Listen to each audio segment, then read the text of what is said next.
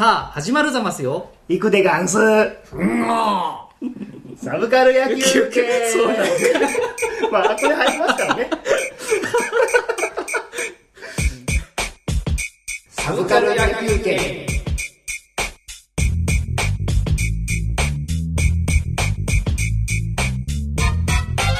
はい。はい。はい、えー、どこでどう切ってここになるかわからないんですけども、サブカル野球展第3回、はいえー漫画の回が、漫画の回をこれから、えー収録いたします。うんお届けいたします。たします。今収録してるんですよね。えっ、と、第3回です。えっ、と、お伝えするのは、えー私、中尾春人と、えーっと、おーだんだんネタがなくなってきましたね。えー、KSK っていう書いて、えー、KSK と読ませるハンドルネームを持っておりました、あー柳北こと柳北です。はい。はい。と、今日もゲストの松井氏です。はい。よよろしくお願いします。ろしくお願いいたします。レギュラーゲストかな、これ。レギュラーでいいんじゃないですかね。あえて毎回ゲストっていう。毎回ゲスト。ゲスト枠。ゲスゲストはトはねね。さあ、えーっと、今回は漫画ということで、はいはいえーっと、僕一応3つに絞ったんですけど、お二人はうん。まだ3つに絞りきれてないという、うん。まあその、大変漫画好きのみんなが集まってる会なんですね。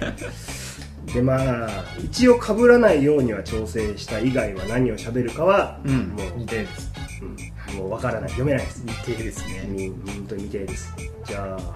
ままたあれやりますか？あれやりますか、やりますかね。じゃあやりますか3はい。野球するならこういう具合にしやしゃんせアウトセーフよよい。のよい。グー。おおー。ーよよいの夜えー、パー、2ちゃん。はい。じゃあ、最初が松井氏で、えー、横？二塁？え横。横横。が、えー、柳田です。そしてまた裏が中尾です。一番取れないですね。はい。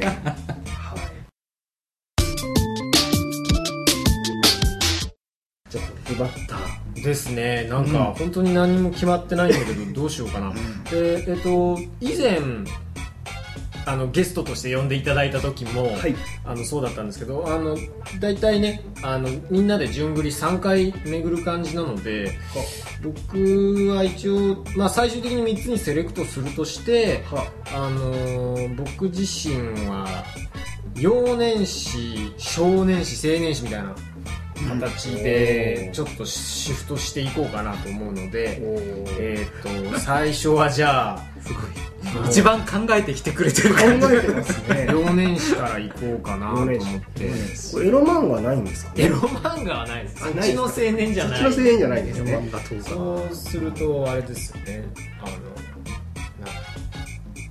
ちょっと一つよ少年誌から始めないとはあの大人の青年誌までたどり着けなくなっちゃうので。そうですね。一応今回はえっとなんだっけ幼年誌からですね。少年誌はい。いきたいと思います。で、僕の中で幼年誌っていうと、まあコロコロコミックと、うん。まあ、コミックボンボンですよね。もう血で血を争う戦いを そうですしていましたね。もう二曲でしたから、えー、ええ。で今もうボンボンはないのかな。結局か勝ち残ったのはコロコロコミックであのー今もずっとコロコロ今なん？今コロコロがあって昔もなんか別コロとか コロコロスペシャルとか結構いくつか出てたんですけど今も結局いろいろコロコロだけが複数雑誌をちょっとだけ展開しつつも王道があっていまだにドラえもん関係の雑誌もあるんですね。でその中でえっ、とまあどれどの漫画もそうだけど特にその幼年誌において何が特徴かっていうとそのホビーですよね。その雑誌コロコロとボンボンってやっぱり漫画雑誌だけどそのホビー雑誌でもあるのでミニ四駆が流行ったらじゃあダッシュ四駆郎だねとかラジコンが流行ったらラジコンボーイだねとかまあなんかやっぱりこうまあコロコロコミックの王道とかもっと初期はやっぱり藤子不二雄大先生がいらっしゃったから、僕ら世代の頃うん、ドラえもん、ね。まあ、怪物くん服部くんみたいなものがあったんですけど、やっぱり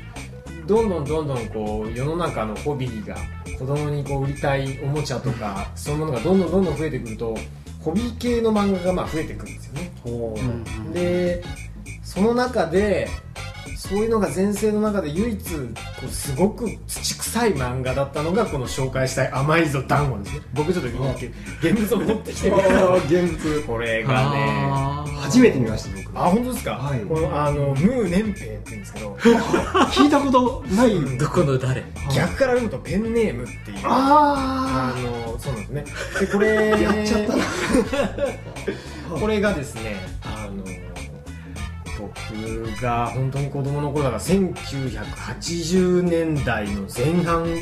中盤ぐらいにずっとやってて、でその頃まあ人気があったのはそうだな最初はどうだったかな？でもやっぱりミニ四駆うん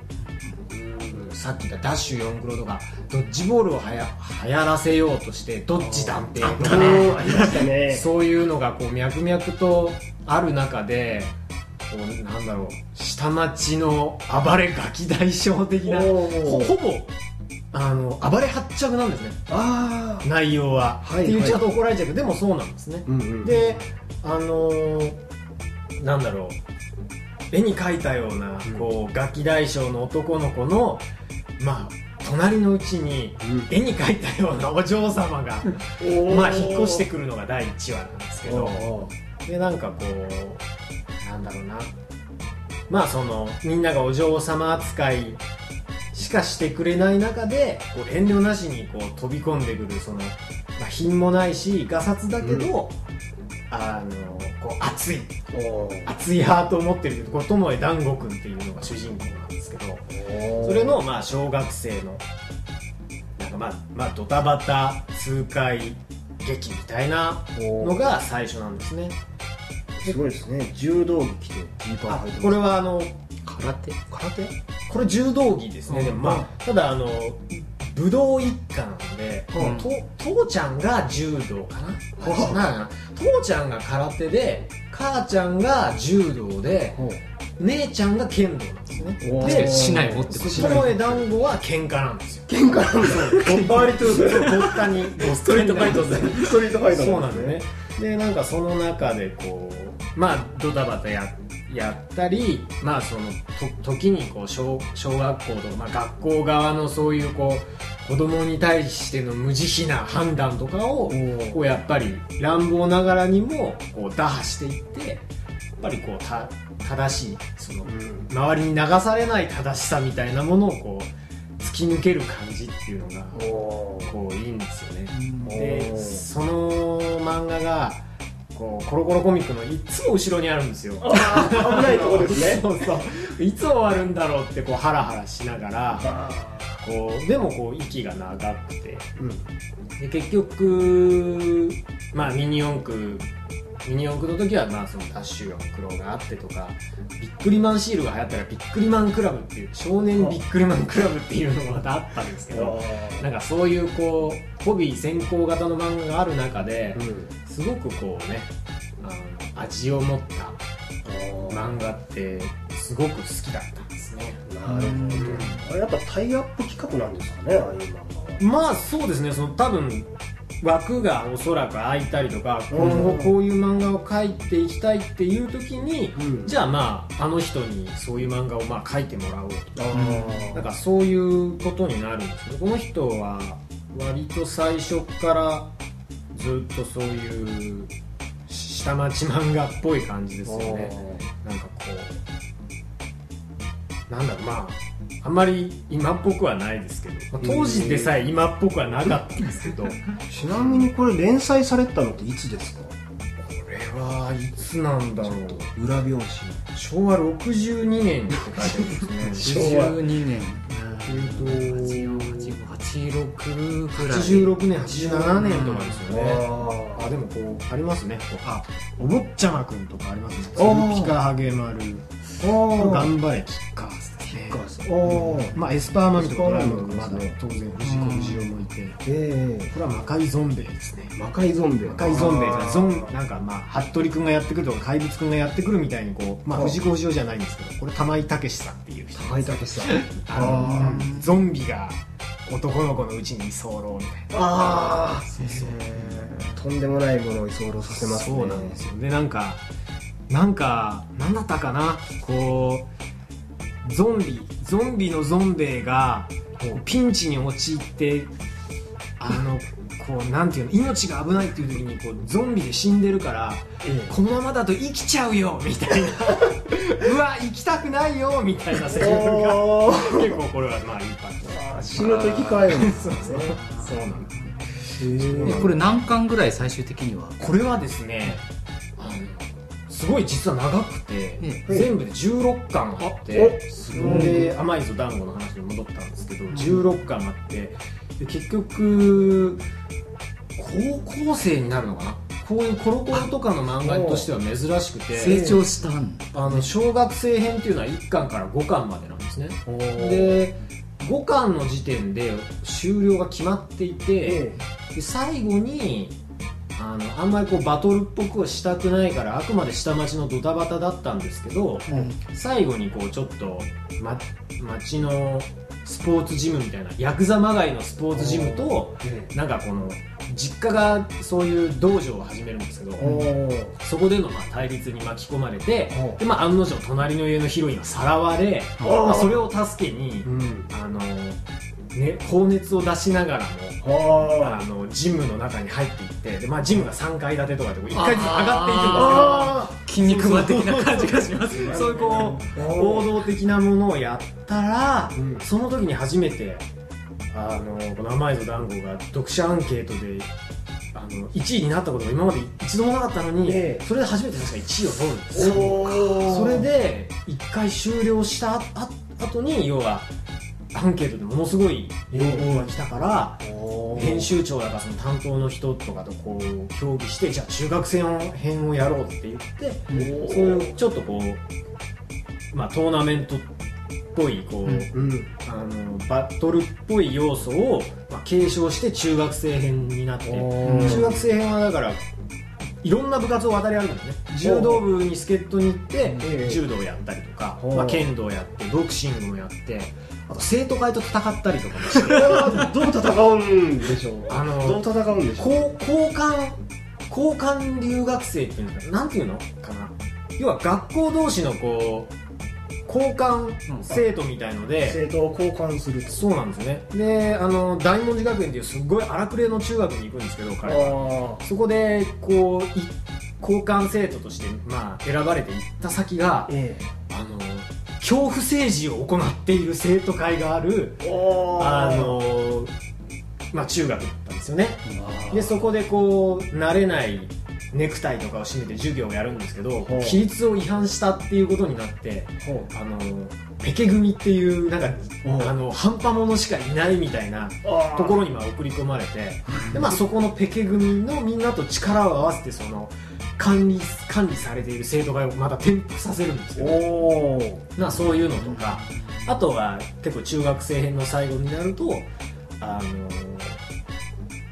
なんていうの日本全国のほそういうこう喧嘩の強いやつを倒しては流浪の旅をしている不破源次郎っていうライバルが出てくるんですよねライバル登場なんですか？それでまあそいつとあのまあ喧嘩でこう。決着をつけようやみたいなへ形になる、まあ、どっちかちょっとねこうバトルっぽい方向にシフトしてで中学が終わってからその後高校に入ってからあの突然先生になるんですよね。16歳にして。16歳にして先生。なんかあ。のその中学時代の校長に仕組まれて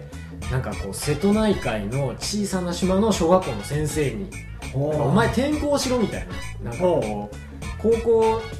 まあ喧嘩でやたらとこう強いお高校にも住んでも喧嘩っ早い団子君だったんですけどこうなんだろう。要はお前は胃の中の蛙であると。えーもっと世界は広いからここに行ってこいって言っててっきり強いやつがいるんだと思って行った先が、まあその小学校で。あええ話ですね。で、まあそこは多分あの多分熱中時代なんですよねそこは。下敷きはあるんですよ流行りに乗ってはるんやね。そうなんですよね。うんなのでまあそこでこう転校生だと思って行った先は小学校で突然その教室に通されてこれがみんなの先生ですって言われてえーみたいな、まあ、でもこうまた熱いハートを持って先生やってみたいな。おー1年やってで最後になんか喧嘩トーナメントっていうのがあって終わるんですけどその頃はちょっと人気がちょっと若干陰りがうんうん。そろそろ風呂敷を畳みましょうみたいな感じで最後は喧嘩トーナメントでなんか戦って終わるのかななんかなんですけど。まあその間長いですよね。月間で月30ページで、うん。コミックスで16巻なのでわあすごいな。僕が小学校の低学年だった頃から最後喧嘩トーナメントで最終回っていう頃に僕はもう中学生のおぐらいのやつがやっぱり78年ぐらいあるんですようねん。一緒に成長を。そうですね。なんかこう他にその頃すでにそんなになんかこういう感じなものがなかったのもあっうん。なんか結構僕は好きだったんですね。なんかこうなんだろう。絵に描いたようなんですよね。なんか街の人とかうん。だからなんかなんなんだったっけな。そのと隣の女の子をあはあのーピアノの発表会にこれちょっとちょっと見見させてもらいましょうかね。連れて行かなきゃいけないっていう時にラジオ的にどうなんかな。そうなってお分かりの通りってやつ。ちょっとわからないと思うんですけど、はなんか商店街のおじさんにこうなんだ自転車を借り借りた時にあ盗んでますねこれ。そうなんですよね。借りるぜって言ってしっかり捕まってろよっていうところ町のおじさんが「おその目は!」って言ってあのリンゴまで持たせてくれるみたいな。おこ泥棒やと思う 思わなかったんですね。これ目が違ういうことで。うそうなんかこうそういうこうお約束な展開も子子供心にこうすごい燃えるんですよね。そうそうですそういねうのってこうなんかし下町ってこう僕あんまりななんだろうそんなにこう下町下町したところに住んでなかったので、はあ。こういうのってこうちょっと変わった形でのこうユートピアっぽい感じがあるんですよね。うん。なんかこうこう雑然としてるけど、まあこう人があったかいみたいなものの一つのまあ典型的なパターンだと思うんですけど、うん、やっぱりこうなんかそういう強さみたいなものとかうんに憧れます。うんパッと見てみるとやっぱりそのコロコロの絵をしてますよね。ああでもそうですね、こう白目がすごいうん。うん大きくて。そうですね。このムー、えムー年ー、平源平さんって方はその後うーご活躍の具合はあまりかな。でも本当にずっとコロコロでっていう感じでも途中でなくて、なんかなんだろうなキャプテンコミックスって当時あったんだようん。ななんかそこでもなんかモンジローがいるっていうの木枯らしモンジローじゃない、まあ、名前がまたモンジローなんですけど、うん。こういう漫画を描いたりとか。でもその後は結構赤旗新聞でちょっと漫画を描いたりとかへなんかいろいろですね。まあ何してはるんでしょうね。なんかそういうところで漫画を描きながら、うん。まあムー年平さんあのシルクハットの謎が解けるかなっていう DS ソフト。あええっとレイトン教授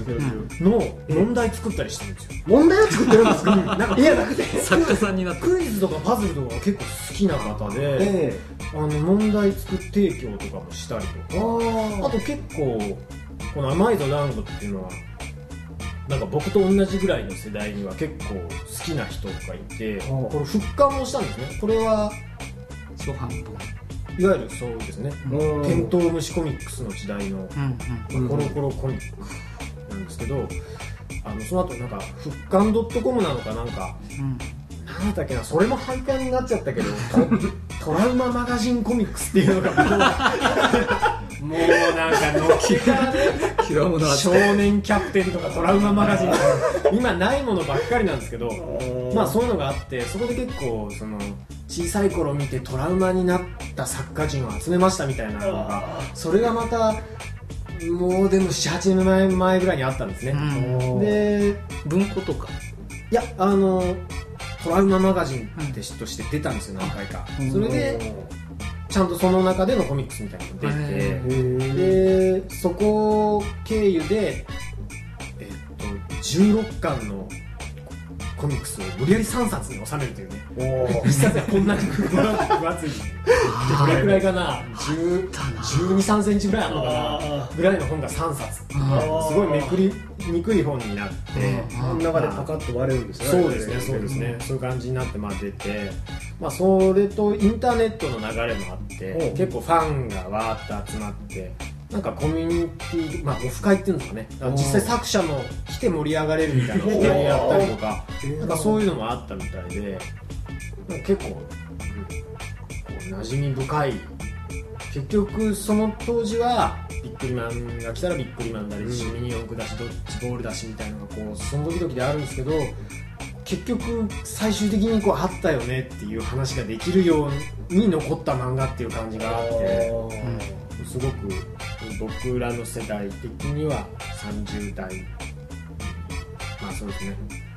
278930ぐらいのにはこうすごく思い入れ深いなって感じですね。うん。ころね。僕が小学校の頃がちょうどコロコロ創刊くらいのー時期でうん。だからやっぱりそのさっきお話に出た「ドラえもん」とかああと別冊でなんかウルトラマンの漫画とかをやってた。なんかウルトラマンが怪獣に負けたのかな？なんか飲み屋で酒飲んでる絵とかが。あっちゃー。最近でもたまにネットでね上がっネタで上がってる、うん、やつあれ何だったんだろうなといまだにちょっとよく分かってないんですけど。酒飲んだらあかんですね。ウルトラマンちょっとありましたね。ウルトラマンってこう、ね、テレビだと3分で帰っちゃうけど、ん。し基本的に喋れないからこうん。うシュワッチの世界なんですけど、うん。漫画だとネームにしないといけないから、うん。会話劇をやんないといけないので、うん。どうしても漫画にすると絶対口がこう飽き出すあ 口が飽き出したり人間描写が入ったりするので、ー漫画版のウルトラマンを紐解いていくとなんかかなりおかしい人がいっぱいある、へえうん。それ面白そうやミニ四駆の前にだから多分コロコロだと思うんですけど僕らの時代だとチョロ Q が流行っててチョロ Q でラジコンに勝っちゃうような漫画が多分あれコロコロだと思うんですけどタイトルが出てこないなありましたわコロコロー。ちょっと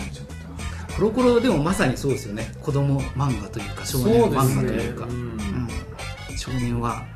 こう通るんじゃないかなっていう道ですそうですね、だからそこからチョロ Q ミニ四駆あとベーゴマをリバイバルさせたのとかもああリバイバルありましたね。今もあるんじゃないかなあれがあったし。そ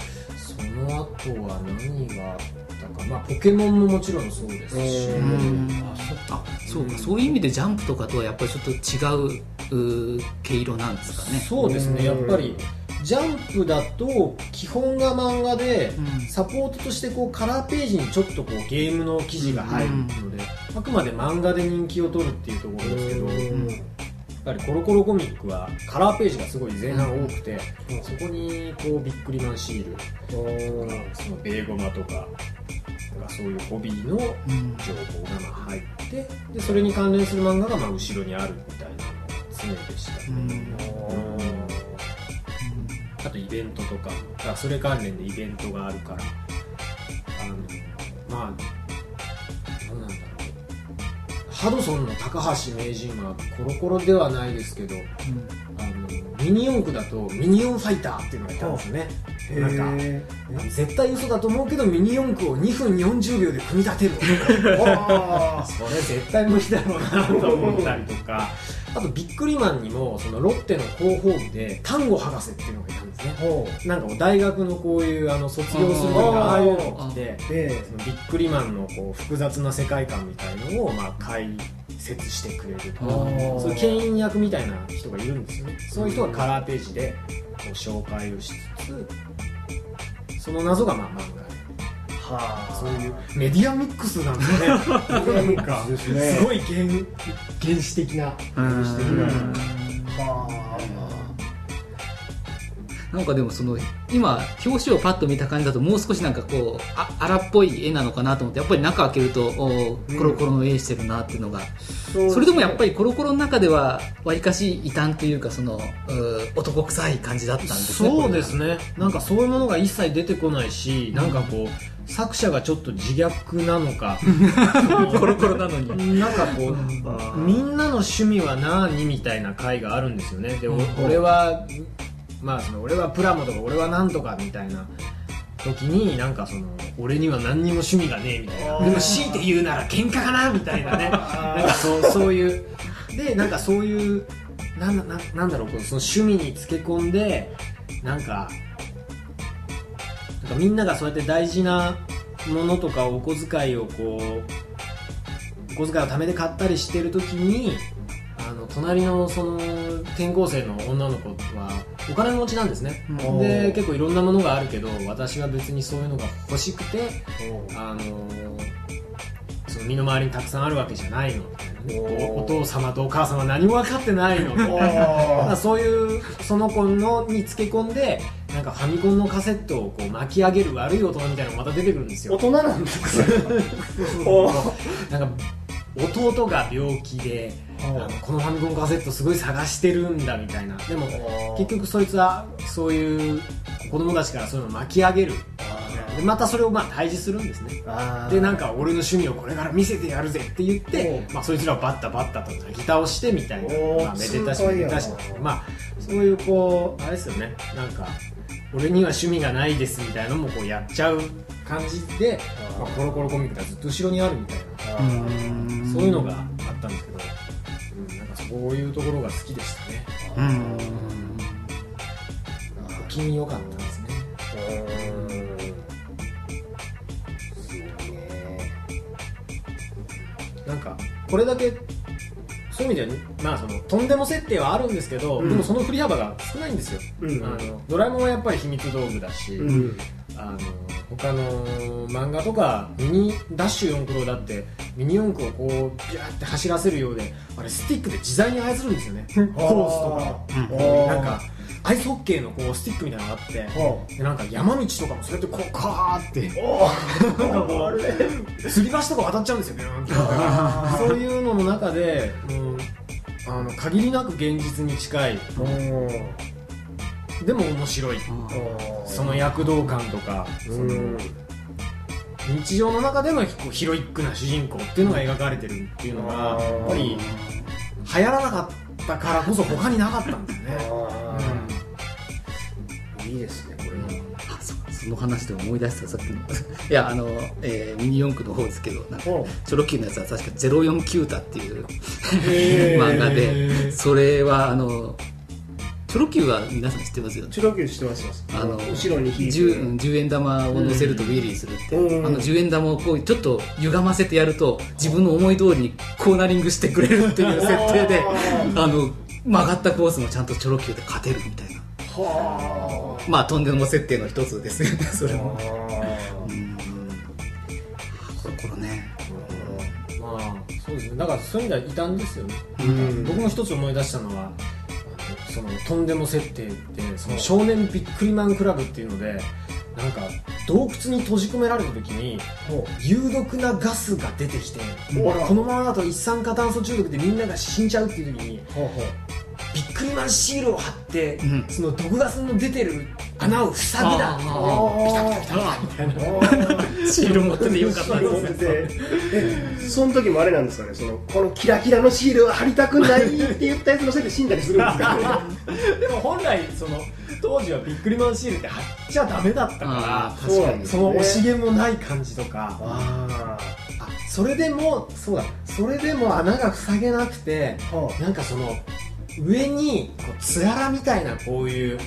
なんか岩のとんがったやつがあってあ鍾乳石っていう。そうです。そうです。それの先端の細いところをはあシールを飛ばして切るんですよ。ピャーンそうするとそこの岩がシールでプツって切れてその穴にこうドサッって言ってこう助かったぞみたいな。ねシール様々ですね。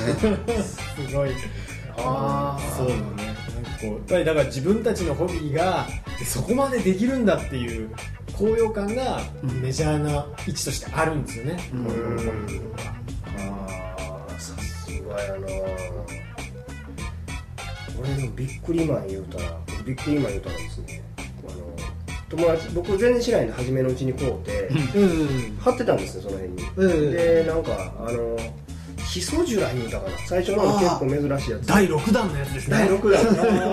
弾で友達が後後になって好きになって僕その頃もすっかり飽きとったんですけど、ええ。友達がにこう「お前ビックリマン持っとるか?」って言われて「ああるよ」ってええ。なんかかっこいいなるかって「あヒソジュラ持っとるで」言うたらえ「ほんまかいな」とかって言って「見せて見せておうち来たら見せたるわ」でこれパッてやってめちゃくちゃお前。なんやそれは。これと買い物でいっぱい持ってきたのにとか。じゃあゴミ箱持ってきますその横には「明日のジョー」とかのねシールもいっぱいガンダムやるいっぱい貼ってあるね。そうですね。怒られましたあれそういえば。まあこんななるほど。ホビーの中のうん。なんか正統派。だけど正統派だけどねなんだろうマインドが正統派だけど位置的にはマイナーだったっていうまああれですね。その正統派なんがマイナーになってしまうというちょっと切なさもありますね。そうですね。うん。でも王道な感じでいいですね。うんなんか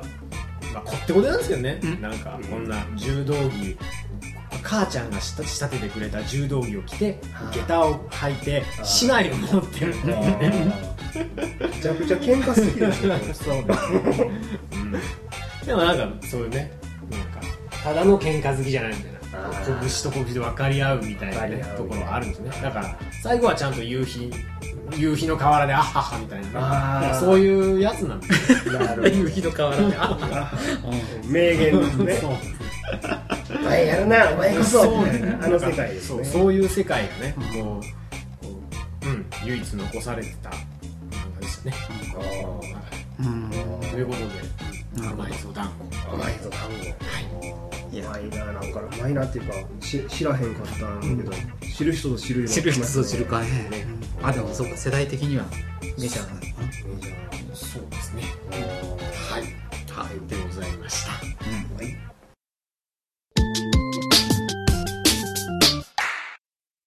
じゃあ旅行行きますか。横横。何がいいかな。横さん書いてますもんね。予算でもないですね。あいろいろねそういうコロコロ思い出したんでなんかあの ゲームセンター嵐思い出したなと思ったけどゲームの時に話をしたなとかね。あドラえもんもいいなと思ったけどドラえもんはアニメかな。アニメに絡みの方が喋れるかなみたいな話がアニメの回ありますからね。のでアニメの回になると忘れてたりしますから僕はじゃあ、えー少年ものがいいかなと思ったんですけども少年時代がはるか昔になってしまったのであまり覚えてないのでじゃあ、えー、ナウデイズものにします、お。えー、表現もの。来ましたね。持ってない持ってこなかったですけども表現もの、えー、モーニング。モーニングで、え連載しております頃の、えー歴史に全く興味のない僕があー歴史のことを多少お知識があうんが増えるきっかけになったほ歴史に興味を持たせてくれた、えーえー漫画ですね。作者は山田義弘さんかな。吉弘さん。うん。えー古くは大正野郎という僕の大好きな。あそそれを語ればいいのか。でもまあ、えー一連の、おえージャイアントでしたっはい。けとかね、えーデカスロンとか。デカスロン。あうん、なんか非常に変わった絵を描く人ですけども、顔おもろいんですよね。面白いんだよね。うん。なんかあの、えー写実的なものではない感じがする人ででえーどうなんだろう聞いてる人はある程度知ってるのかな「表現物」という、えー漫画でですね、えー古田織部という、えー武将ですか。武将ですね。うん、で、えーお茶の世界っていうんですか。茶道とはまたちょっとちゃうんかな、うん。その辺がねあの千利休さんとの絡みとかもあって、えーうん、お茶の話なのかそれともああいう収集癖のある人の話なのか、うん。変わったもん好きの人の話なのかなんかその辺がいろいろこうおどういう方向からも見れるような漫画なのかなと思ったんですけども、えー僕の中での印象ではあーなんか変わったものが好きで変わったものを集めてたあー感じの人がああの時代にいたんだなっていうのがものすごい面白くて、うん。でなおかつそのあその人はこう当時の武将とかその、えーお茶の世界の人たちとこういう形で絡んでたんだなっていうのが、まあ、史実かどうかは分かんないんですけども、えー半分くらい史実だとすればあ結構面白い位置づけにいた人だなと、えー思わせてくれる漫画でしたね。で実際に最近その焼き物実際のものはどうなんだろうと思って、お。えー先週ですね、今、えーどこだろうお場所を忘れてしまいましたが、えーツイッターのログをたどっていただければ僕がどこに行ったかというのが 残ってるんですけども、はえーオリーブ焼きも展示されるというなんか懐石のお皿のお展示してあるえー美術館っていうのに先週行ってきましたへ実物を覗いてきました、えおあ畠山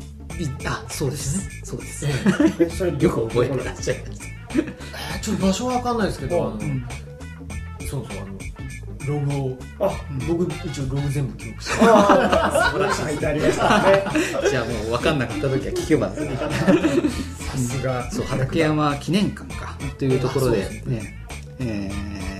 畠山なんとかさんっていう人がの収集物を展示してあると。そこにいくつか織部物がうんありまして、うんうん。はあ確かに変わってるよなっていうものでしたね。実際のものが。漫画の話から焼き物の話になってますけど。も いやいや。うーん。うん。なんだろう。どういうストーリー、うん。まあだからその変わった人なんですけども、うん。うん漫画の魅力なのか、あうん。織部古田織部という人の魅力なのか、うん。うんはたまたそれをお勝手に思い込んで書いてるその山田義弘という人の魅力なのか、その辺がこう混然一体として、えー最近毎週毎週ではないですね。各週で楽しみにしているうん。漫画ですわ、うん。モーニングのしんがりって感じですね。そうですね。必ず一番最後に載ってるという。出ますよね。うん。最近のあの週刊漫画雑誌は皆さんは読んでるパターンですか、えーっとね僕は読んでない。えーっとジャンプを立ち読みする。うん。あとえっ、とね、あと何やろ、まあ、あの週刊誌、雑誌なんか立ち読みするんですけど、ん。モーニングはね、うん。なんか不思議と僕が読みに行った時、うん。翌日とかに行ってしまうと、もう売り切れて てなくてはい。うん。最近モーニングは読めてないんですよね、実は。松井さん。松井氏は一通りでも青年誌ですね、うん。まあヤンマガスピリッツモーニングあたりは、うんうんうん。でアンジャンはちょっと読んでないですけどその3社あたりは、まあ、見たいものをちらっと見るみたいな感じですね。なんかこうあの途中から読めないんであんまり。あなるほど。だから初めから付き合ってるものだけ見る感じだからあんまり増えないんですよ。ね、うんそんな感じです週刊漫画をうん何歳ぐらいまでこう人は読んでるもんなのかなっていうのを漠然と考えるんですけども。うんね、あのうちの仕事はなんか買ってくる人がいるので。あの月曜のヤンマガだヤンマガですね。と木曜のモーニングというのをなんかこういつの間にか見るようになってしまったんですけども、うん、どうもあの昔の漫画の復刻とかをこうあこれまた読めるんだと思って買ったりっていうパターンはあったんですけどなかなか自分でその今出てる漫画を読まなもう、うん、何年も読まなかったんですけども、うん。それがあ毎週楽しみにするものがあできたのも一つ嬉しい、えー嬉しいのかあ面倒くさいことになったのかっていうところですけど。うんという印象を持ったあ漫画でしたね。有限ものってあの何回だあのずっとコミックの表紙がうん。華やかな色なんですけど、うんうん。そのまあこれ史実やから言ってもいいんですけど、うん。あの千利休が死ぬ間は、うん。千利休が黒が好きやったからコミックもそれに合わせて黒く濡れでしたね。黒黒のコミック。真っ黒でしたね。やったし、あのまあ、ほんまに千利休ってその戦国時代のその外交とか流行とか、うん。まあ、流行を作ったっていうのがもう彼の表の面で、うん。外交を作ったっていうのが外交しまくったっていうのは彼の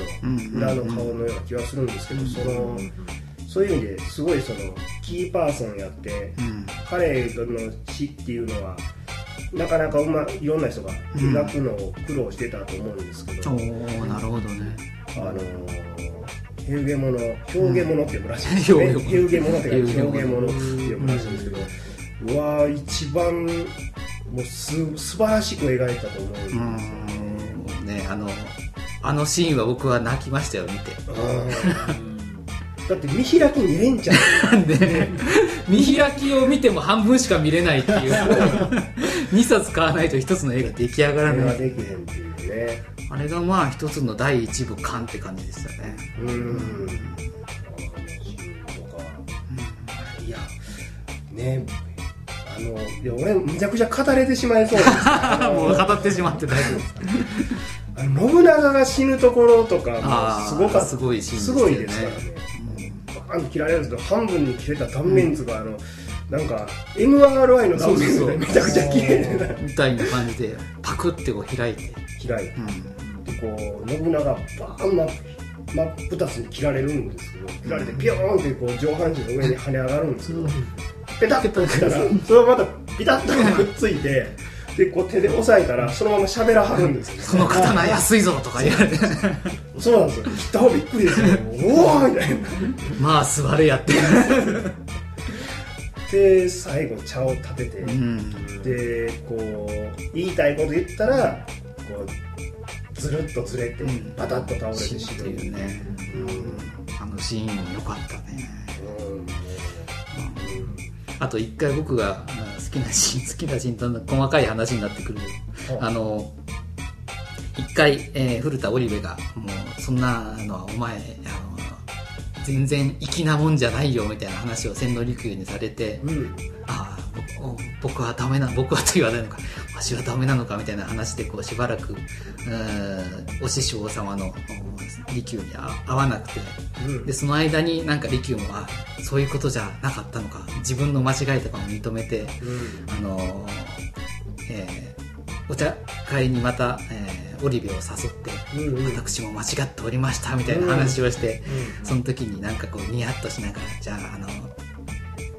であその時にあれかなんかそのお茶の、うん蓋ですかね。そうですね。になんか傷がついてるのをなんかこうわざとなんかこう使ってこれがおつなもんだよみたいな話で、利休さんが最初それを使ってたのかな。ね。じゃあその仲直りのあ代わりにあのその、えーそいつをいただけますかみたいなオリベが言って、うん。で逆に私が今度は社会に、えーお招きいたしますって感じで。でその傷の部分をその利休さんはこう自分の方に向けてちょっとあの隠しておいたのをそのオリベはわざとそのお客さんの方に向けて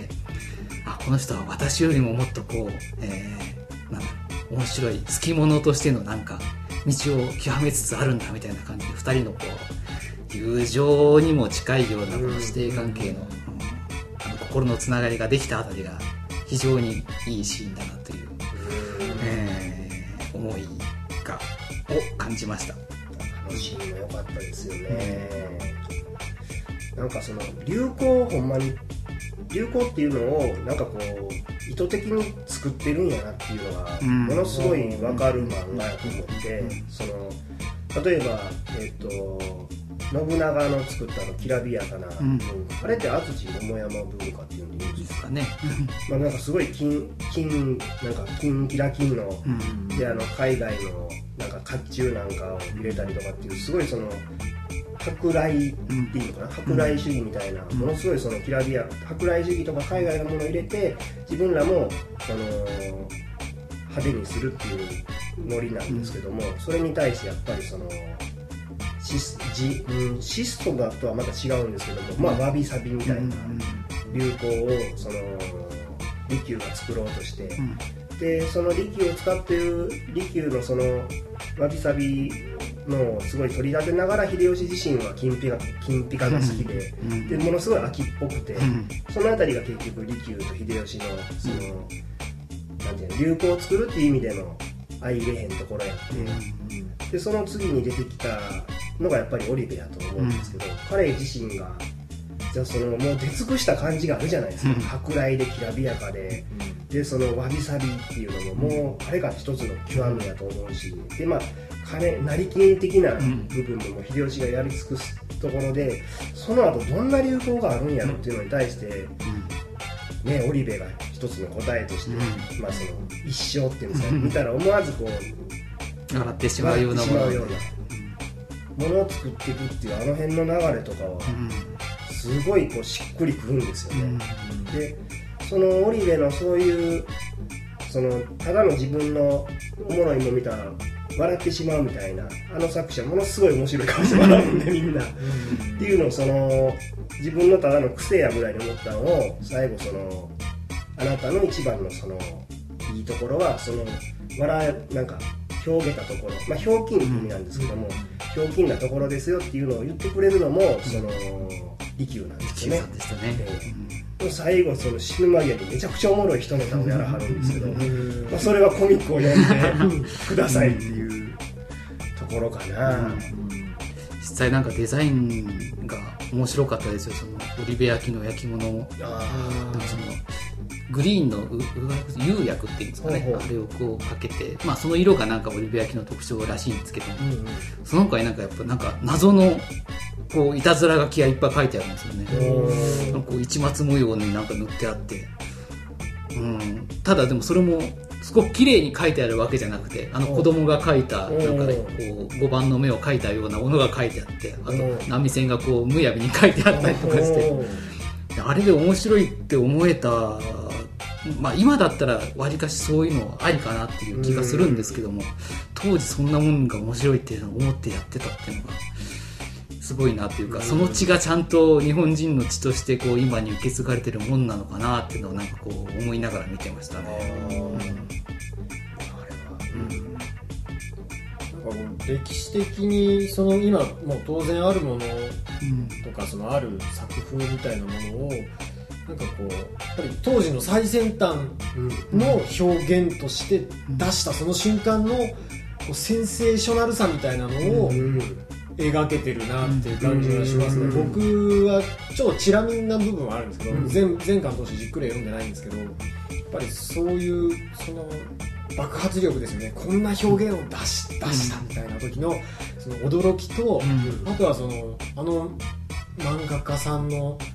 あのデカスロンの方ですよね。デカスロあの見開き一番迫力のある見開きをかける人ね。漫画家史上おそらく。おそらくうん。うん。なのでそのだから秀吉の顔って言ったらこうものすごい顔を描いたりとか、うんうん。なんかそのあれですよね。なんかそのセンセーショナルさをあの画力でうん。こう作れる、うん。作ってるっていうのがありますね、なんかはっきりとはなんかあのこの人は下手だよねっていう話をされてたりするので 漫画やとか見てると。よく言われただそのそのなんか技術だけではこのなんかなんだろう。あの表現しきれないその本人が描きたいんだっていうパワーをものすごい感じるうん。人だなと思いますね。もともとの出会いはその大将をやろうという、えー漫画だったんですけどもその頃はそんなにあの極端なあパースっていうんですか？あのよくわかんないですけどはなんか使ってなかったと思うんですけども、なんかだんだんこう あの特徴が出すぎるというか極端な感じになってくるあたりが面白いなっていう。う。んガスロンなんかなんか両腕とかすごい伸びてるみたいや棒みたいなどんな人なんだろうね。目とか野球のボールが重なってきますからね。ぐわー。っだからなんかやっぱりそこをまあその画力まあそれも一つの画力なんですけど そこでそのリアリティを出しますよね、うん。それは結構圧倒されるなっていう感じがしますね。まあ、えー、さらりとこんな感じです、えーはい。表現の、えー山田義弘さんよろしくお願いいたします。はーい。はい。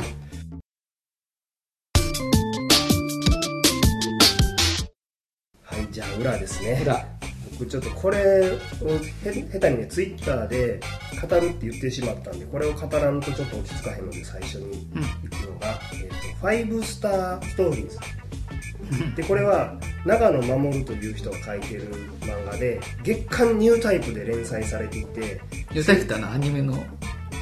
つ？あ違う。アニメのあのあのーだアニメ雑誌。うん。アニメ情報誌にうん。1回10ページもないんちゃうかな。56ページずつぐらい書いてる漫画で。うんでこれが1986年から連載されていて、今回ネムツっていうんですよね。で今最新刊はあの2006年に出た12巻が最新です、いや続いてるのに続いてるんです。まだ連載中です。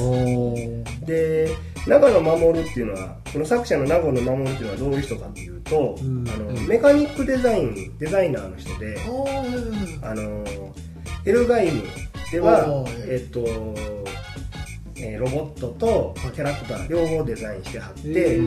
えっとゼータガンダムダブルゼータではロボットのデザインを、あそうなんですね。はい。だからなんかあの人の描くロボットってみんな大体特徴的でちょっと細身ですよ細身そうですね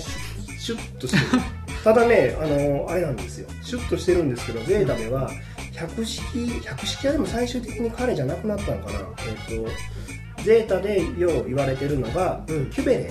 おおキュベレ。キュベレのデザインをしはったりとか、あとあのリック・ディアス。ああリック・ディアス。はい。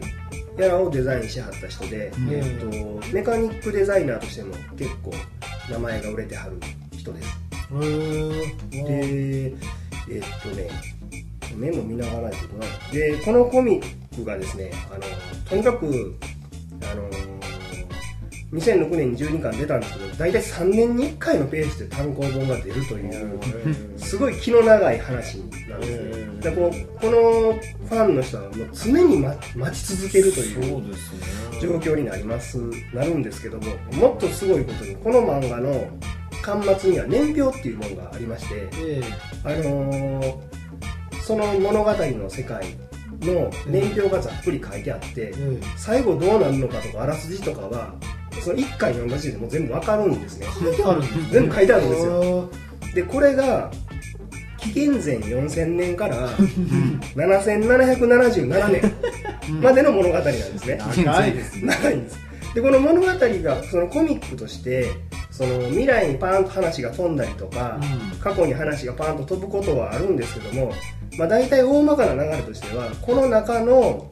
えー、と紀元前4000年から7777年の中の2988年から3010年まで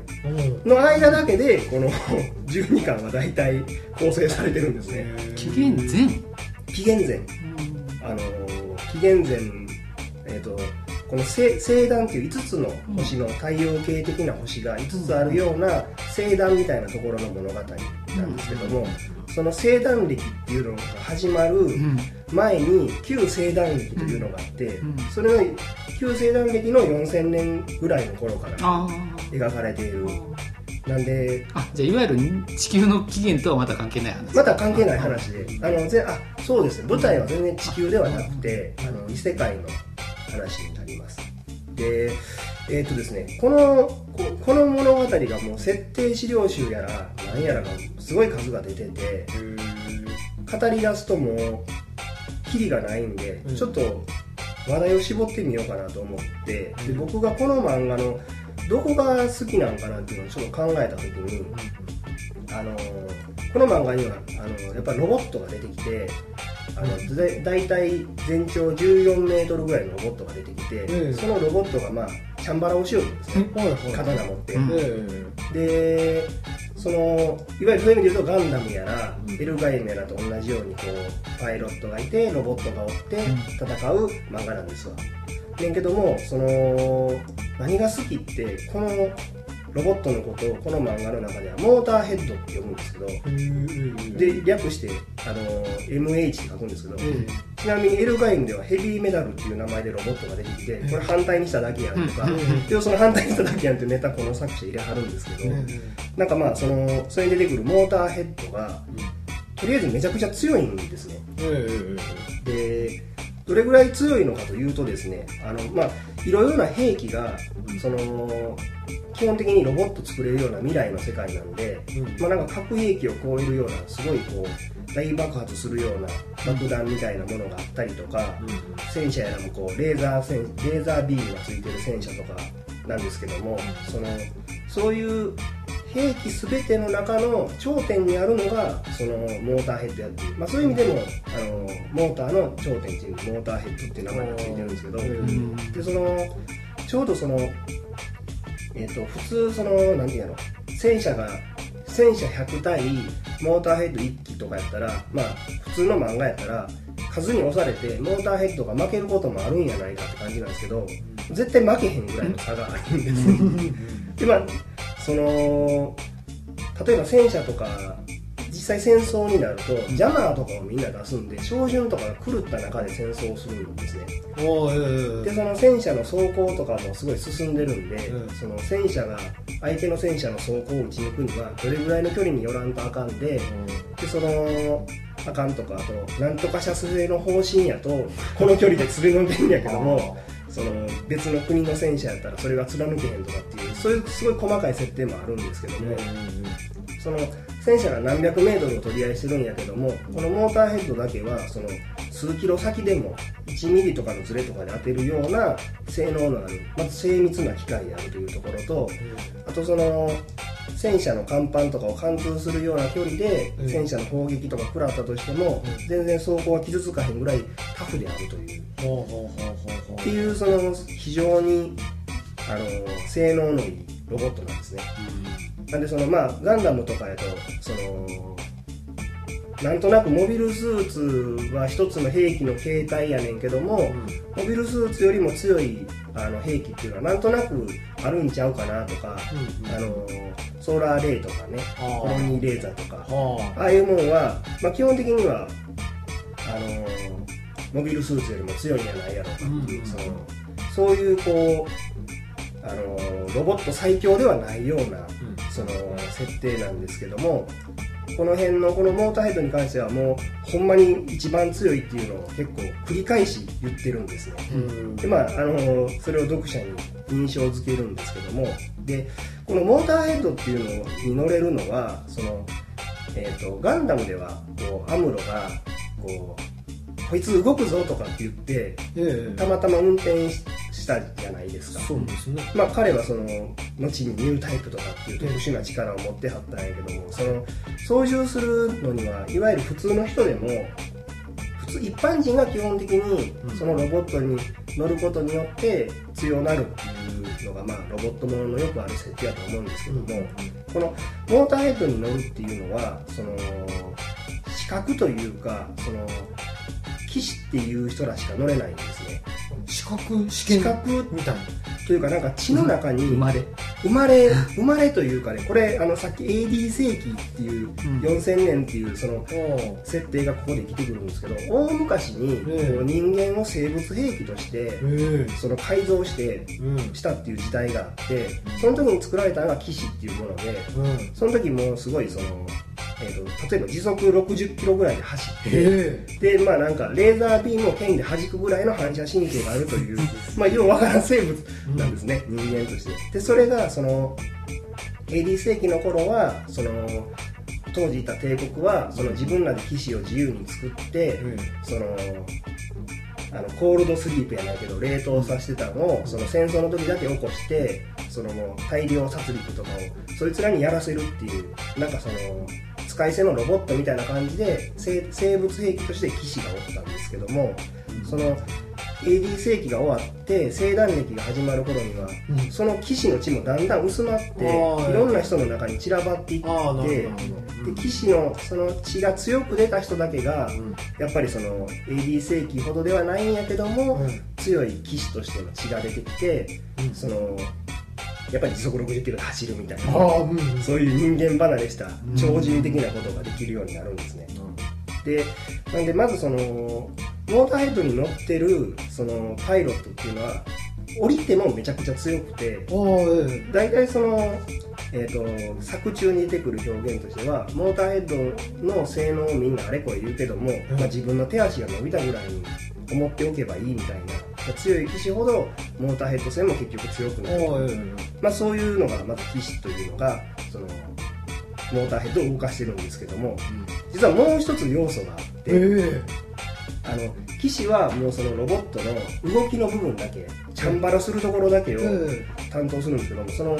ロボットの中にはいろんな計算せなあかんことがあるやろ。ええ例えばそのさっきの邪魔が出たら、うん。その標的の照準がずれたりするのを中で演算したりとか、うん。あとロボットやから立つバランス取ったりとか、そのなんやろえっ、と細かいなんか細かい敵がいたりとかするのをそのついてるちっちゃい照準みたいな銃みたいなもので、その梅雨払いしたりとかするようなえことが必要なんですけどそれをサポートするのにあのファティマというのが出てくるんですね。ええこのファティマっていうのは今なおやっぱ人造人間で、えまあ、大体女の人の格好をしてるのが多いんです。女の姿をしてるのが多いんですけども、え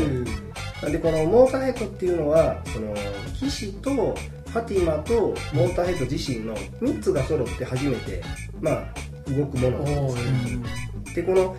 ファティマっていうのにも出来不出来があるんですよ。えでこう例えばいいファティマやとなんとかさんっていうそのバランシェファティマとかっていうと、うん。バランシェって人が作らはったファティマで、そのファティマはものすごい性能が良くて、で騎士が例えば強くてもそのファティマがそのものすごい差があればファティマの差でせんあの騎士があのそのモーターヘッド戦が負けたりとか、え反対にそのものすごいいいモーターヘッドにいいファティマがついてるんやけども騎士があかんかったらうん。全然強くないとかえそういうこうバランスがこうなんていうの戦争の中に要素がええロボットなんやけども要素が少なくとも3つあるんですねなんか F1 みたいですよねちょっそうなんですとマシンとメカニックとうんドライバー。ドライバーみたいな。あまさにそんな感じです、ええ。ちなみにそのあのモーターヘッドを整備するものすごい人らもいっぱいいる。ああもういるんだ。いるんですよ、えそれファティマって人も一緒に乗っかってるんですあ一緒に乗るんですよ。うんだから騎士がモーターヘッドの胸に乗って、うん。ファティマが頭のところに乗って、うん。でその2人でその一緒にサポートし合いながら戦うって感じででその作者が言うにはなんですけどもその乗ってる時の騎士っていうのはその自分の手足が伸びたような、そのすごいそのなんていうのハイスペックなマシンに乗って、でそれをサポートしてくれるのはその一番信頼できるパートナーのまあこれは騎士がお男で女やったら、まあ、異性やったりとかして、その一体感をなんかもう楽しみながら戦ってるみたいなそれがあのモーターヘッドの醍醐味やみたいな感じのことを言う言ってるんですね。ええでえっとそれでですねこの騎士と,、えっとファティマっていうのが、あのどうやって選ばれるペアになるかというと、ファティマが選ぶんですね。あそうなんですね。そうなんです。ええでお披露目会っていうのがあって お披露目会。なんかちょっと怪しいサロンみたいな。怪しいサロンみたいな。こ ただこの世界観ではそのモーターヘッドがめちゃくちゃ強いもんやからその戦争はよく起こるんですよ。起こるんやけど一般人は巻き込まれへんでど騎士同士が戦って、で最後その騎士が一人でも生き残ったら他の兵器では歯が立たへんので、うん。騎士が最後生き残った国が勝つっていう戦争やから。おでその一人生き残った時点であの和平とかが結ばれて、うん領土の切り分けとかもそこから決められていくんで、そのなんていうんやろこうファティマっていうのは言うたらものすごい大事なこう兵器なんですね。うんうんだからなんかあのお披露目会っていうとちょっと楽しそうなんですけど、うん。まあ兵器見本市も兼ねてるみたいな、うんうんでそこにその自分の国の一番トップエースパイロットたちを連れて行って、国絡みでそのお披露目会に参加してで今回その発表された最新のものすごいファティマは誰を選ぶんやろうかみたいな感じのみんなが固唾を飲んで見るみたいなそういう設定なんですけど。ちなみにあの「ファイブスターストーリーズ」の第1話の始まりは、うん。そのファティマの主人公の主人公である、えー、とラキシスクローソーのお披露目会がこの物語の始まりなんですねでここでまあそのクローソーと主人公の、えー、と主人公の名前がねアマテラスなんですよ。アマテラスアマテラス。へー日本っぽいですね。日本っぽいですね。ははい、でまあその2人が出会うっていうのが一巻なんですけどいも、でそういう背景がありまして、ん。でこれでねその騎士とそのファティマっていうのが、うん。そのいろいろなこうペアリングによってやっぱりいろんな物語ができるんですね。例えばその基本的にはそのもともとファティマについているその選べる能力みたいなのに基づいて選ぶんですけども、うん。そのどういう基準でそのファティマが騎士を選ぶのかっていうのは実際には分からないんですね。だからファティマにファティマ自身も分からへんで、うん。あこの人やと思ったら行くみたいなところがうんあるんですけども、ででものすごいいい感じでそのファティマがファティマと騎士がビシッと決まる時もあれば、その全然うまく決まらない。なんでこれとこれが合うんやみたいなこともよくありまして。これ昨日ちょっとそのツイッターであの騎士とファティマの関係についてうん。僕がツイートしたらいろんな人から意見がいただきましてじゃあついでやから騎騎士とそのファティマでかっこいい組み合わせ好きなあったら教えてさって言ったら、うん。早速教えていただきまして、クリンクさんっていう人が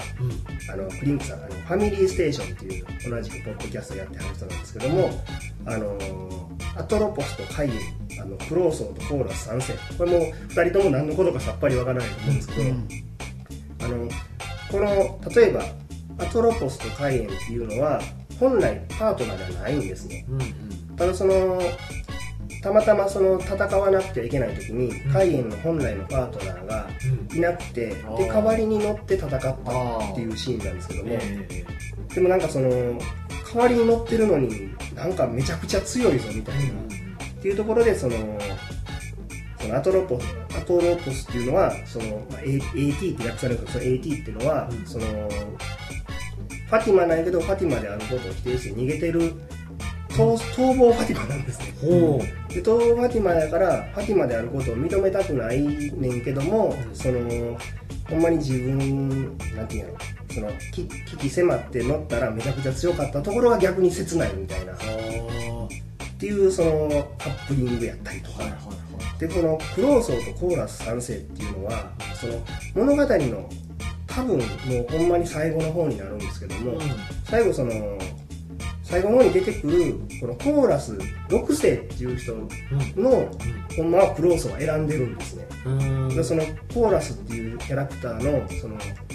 ていうのその未来に生まれる子孫のことを選んでるんですけども、あのそれは年表でわかる。年表で分かるんですよ。あだとたまに未来が出てくるんですあああなるほどなるほど。でそのなんやけどもその未来のやつを選ぶために、うん。そのコーラス3世にうん。あのを選んだっていうクローソーっていう話クローソーっていうファティマがいたりするんですでこれねなえっ、とこの件でね初めてフォローいただいた方なんですけども、夏香さんっていう人は、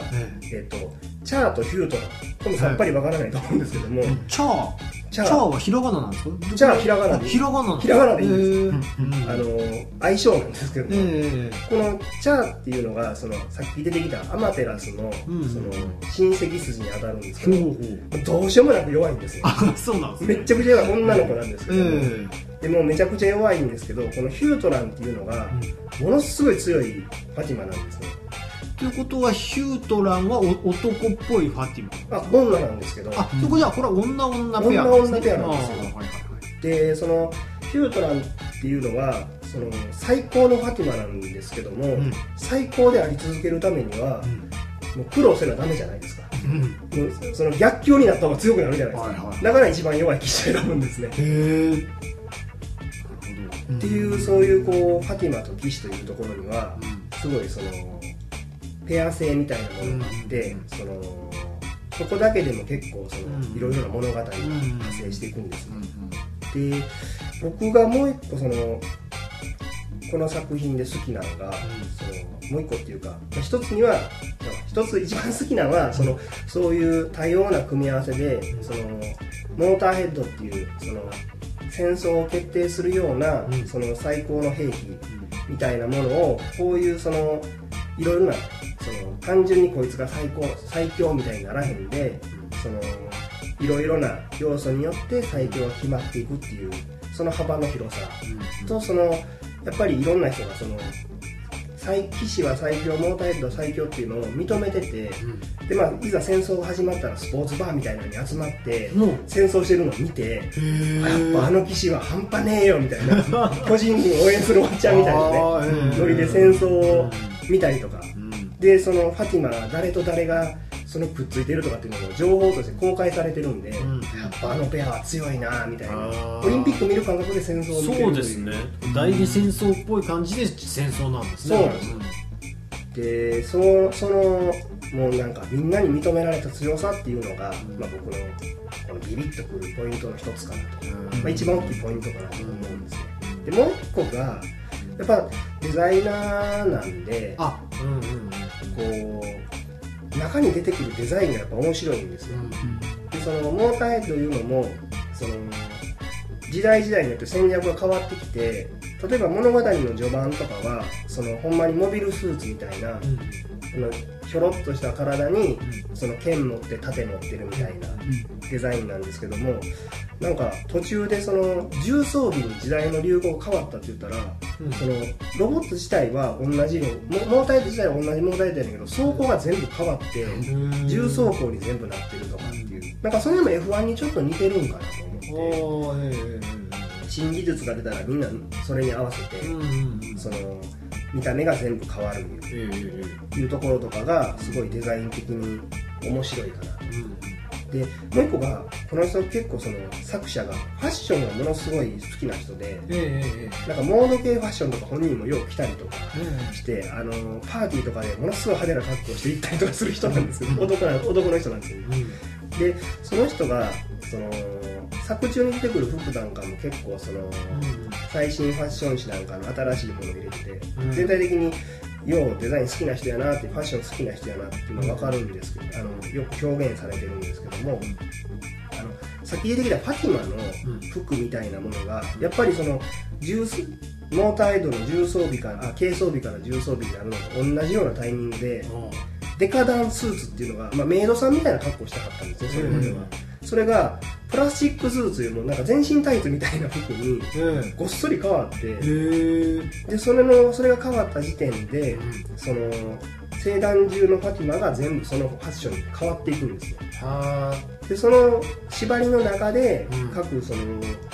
キャラクターとかに合ったうん。そのファッションになるんですよあでキャラクターの中でそのファッションデザイナーも出てきてでまあなんかいろんなファティマとかに服を届けたりとかキャラクターなんかも出てきてでこの辺りがほんまにファッションショーにも似たような雰囲気があって非常に面白いなという、まあ、そういう話でして。で、まあ、この作品のほんまに繰り返しになるんですけども一番のがその設定として最強は何なんやとか一番強いっていうのは何なんやっていうのをすごいこうみんなが設定としてされていてそれをもう世界中の人が共有してるっていうこの強さの共有みたいなものがそのほんまそんなこと言ってあっちの方がいいんちゃうのとかっていうのがないようなそのみんなが分かる強さっていうのを競い合ってるところがこの作品の僕の一番好きなところなんですね。はいとりあえずメモ読むだけでいっぱいいっぱいです。そうなん。です。ちなみにお二人ともご存知ではないですか。えっと名前は知ってますね僕もなん。か名前を聞いたことあるかなぐらいですねですよねなん。かだからあの少年誌が本屋に行って少年誌があって、はいそのコーナーの一つ裏のちょっと端の方のこう長い本棚みたいなところにちょっと置いてあるみたいな感じですよね。そうですね。ちょっとでかいんですね。でかいですね。うんはい。ファイブスターのその由来名前の由来みたいな。あえっとですね、あのー星団ってさっき言ったんですけども、星が、まあ、人類が占め住める星人類っていうか、まあ、そのこの世界にいる人類みたいな人らが住める星が5つあるんですよ、その5つの星の物語っていうことなんですけど、星同士の戦い。そうですね、ただ星の中でも一つの星に一つの王国うん。があるわけではなくて、ああまた分かれてる。また分かれててでその主人公のアマテラスっていうのが唯一、今のところ唯一その一つの星全部を支配下にしたっていう人なんですね、でまあメインはそのアマテラスを主軸にってわけでもないでもないんですでもないんですわこれ。まあ時代も飛び飛びなんですよ。ねうん時代も飛び込みまあただあの大まかなストーリーは、うんうん。うんあの一本にはなってるんですけどなるほパッと飛んだりとかうんうんもするんで、うんでちょっとストーリーとか語り出すとよう分からへんところとかも 山ほどある。んでうん。えじゃあその年表があるってことはケツが決まってるってこと？そうなんですよ、うん。ケツが決まってて。でちょっと衝撃的なのがその、えー、とアマテラスあと衝撃的っていうか第1回の第1話が、アマテラスが、うん。その星団全部を制圧するところから始まるんですよ。うん。だその一番最初に戦いがなんかモータイド同士の戦いがしてるんですけどもそれがその星団のなんかその星団統一の最後の一戦から物語が始まってて、でその戦いにアマテラスのそのモーターヘッドが勝って、でそれで星団統一おめでとうございますっていうところから物語が始まって、で回想し始めるっていうところから物語が始まるんで、ほんまに明確にラストの部分はあ決まってるんですよ。うんうんあじゃあその統一したところでめでたしめでたしみたいな。あでそこからがまたありましてあまた別のまた別がありまして、うん。であのー一応年表とかで熱く語られてるのは、星団統一したアマテラスが、その自分の影武者にその政政権を全部任せるんですね、うん。で自分は隠れるんですけども、隠遁生活に入るんですけども、そのなんていうの影武者は結構恐怖政治を敷いてしまって 勝手ですね影武者影武者勝手なんですよでも聖団中にもみんなに嫌われるんですけども、そのやっぱり圧倒的戦力を持っててでこうファイブスターストーリーズの今出てきてる騎士たちの子孫たちが、その密かに打倒しようとレジスタンスを組んだりしてるんですね、で組んだりして最終最終的っていうかそのもう一個の山場としてその反アマテラス連合にそのアマテラスが滅ぼされてそのさっき出てきた、えっとコーラス。コーラスあのクローソーっていうのがその子孫を選んだっていうそのコーラスっていう人が星団を再統一してその後その星団をまたあの共和制みたいな感じにしていくっていうまでの物語があるんですけども、なんであのアマテラス星団統一その後解放までが一応大きな物語。になりなんかこうサーガみたいな感じなんだそうなんですよね、うんだから「スター・ウォーズ」のちょっと拡張小説っぽい感じもしますそうですね、で多分「スター・ウォーズ」パクってるとあ思う。ああ あのライトセーバーとか騎士の武器ライトセーバーがあるんであのその辺をバッチリパクってると思って。でやっぱジェダイの騎士とかっていうのがやっぱ表しきれなかった強さみたいなもの、うん。あのエピソード1で見た時結構僕かなり感動したんですけど、あのジェダイの騎士って強いんやみたいなシーンがあの一番最初にえっ、とグワイガンジグワイガンジン。とあとオビワンケン。オビワン・ケノン。がなんかこう毒ガスで殺されそうあー殺されるような暗殺されようとしたけども全然そんなんではしなへんかってでこうなんかすごい鉄板で塞いだのにこうあのーライトライトセーバーでライトセーバーですね。ライトセーバーでこうバーッと切るシーンとか、うわジェダイって強いやんみたいな。ものがあったんですけども、そのそれにしてもやっぱりこういやそんな言うほど強くないんじゃんじゃないっていうところがどっかあったんですけどもそれをこうライトセーバーに持った着物が最強になったらどんなビジュアルになるんやろうかっていうのをすごい描いてるんですね、なんで「スター・ウォーズ」好きとかにもあ結構たまらない。たまらないものが、はい。まあ、ビームビームバーン打ったらこうバーン弾いて弾いたビームが相手にパコーン当たるとかでもちゃんとやってくれるんで、はい、そういうところも楽しめるというところがファイブスターの魅力じゃないですかね。なるほど。まあ、というね、これでもう最初から予想したんですけど、もう語りきれないと。漫画読んでくれという。せ設定を把握するだけでなんかいっぱいになった感じでいっぱいいっぱいになってしまって。で、まあ、あのーまあ、あれですよ。ツイッター、まあね、ファイブスターストーリー好きな人ツイッターで僕に語ってくれたら、まあもう小1時間語り続けるんで、はい。1回のそのストーリーがなあんまりページ数がないってこと？56ページえっと、5、6ページなんですけど、それで終わらないんですよね。で、5、6ページの、だほんまに多分、あのーニュータイプで見たら、途中で始まって途中で終わってみたいな、うん。すごい細切れな感じのものになると思いますね。ちょ戦闘シーン途中から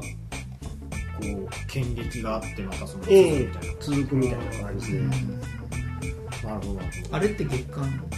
月間なんですよ。でしかも最近書いてへんらしい。わ。えー困った人なんですが、何年ぐらいまで行くんかなもともと漫画家のそのデザイナーもともとどっちなんでしょうね。インをしてた人なのか。デザインの人だとは思いますね。富野さん、はい。あの富野さんに見出された人の一人ですガンダムの。ええガンダムの富野さん。ええ。でそこからあの出てきはった人なんで、うん。多分デザインの方が先だとは思いますね。で自分でストーリーもやっぱり書きたくなって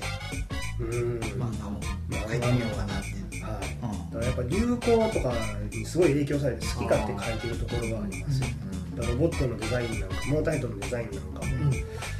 なんかあの Mac のあの？ Apple Computer の Mac のあの？半透明なのが流行った時あったじゃないですか、うん。キューブやら、ああスケルトン。スケルトンのやつ。あれ流行ったらあの半透明のロボット出したりしてましたね。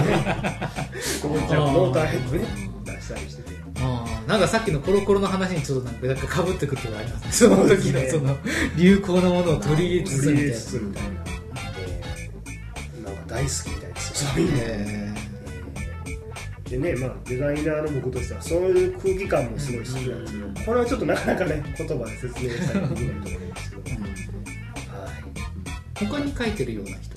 他にはねえっ、といくついくつかっていうか短編集みたいなものは書いてると思うんですけど、あーまあほぼメイン。ほぼメインであとデザインの仕事がメインあそうかブレンパワーとかもあの人違ったかいな。なんかそういう感じですね、はい。なんかね、疲れ果ててしまった。疲れ果てましたわ。多分もう一人その好きな人がいればねああ分かる分かるっていう感じで声かけるなんかうちらこう聞いててはあなるほどって感じでこう 勉強に来たみたいな感じになっちゃって。いやでもちょうどいい状況でしたね、あの総選と多分リスナーの人全く分からへんようになってしまうと思うんでそのツイッターで意見くださった方々が多分今狂気乱舞して 分かる分かるっていう状態になってるんじゃねえかといや競技ラムどころかお前入り口しか説明してへんやんみたいなもん足りない足りないって何いみたいなもんだと思うんですけどね、まあ、ちょっとあの、まあ、これねそのうちあの皆さん呼んでいただいてね、感想をあのファイブスターの回のねあの延長戦でやろうかいなとフファイブスターだけでやるァイブスターだけでやろうかいなとあれ何巻出てるって言ったっけ12巻12巻あのブックオフとか行くとありますよ。ああ飽きちゃった。待ってられなかったね。待ってられ待ってられんかった人がねあの100円コーナーに全巻揃ったりするんで。えー。1200円で揃った。りしますからね、っとぜひ読んでみてください。はい、はい、以上中尾ファイブスターストーリーズでした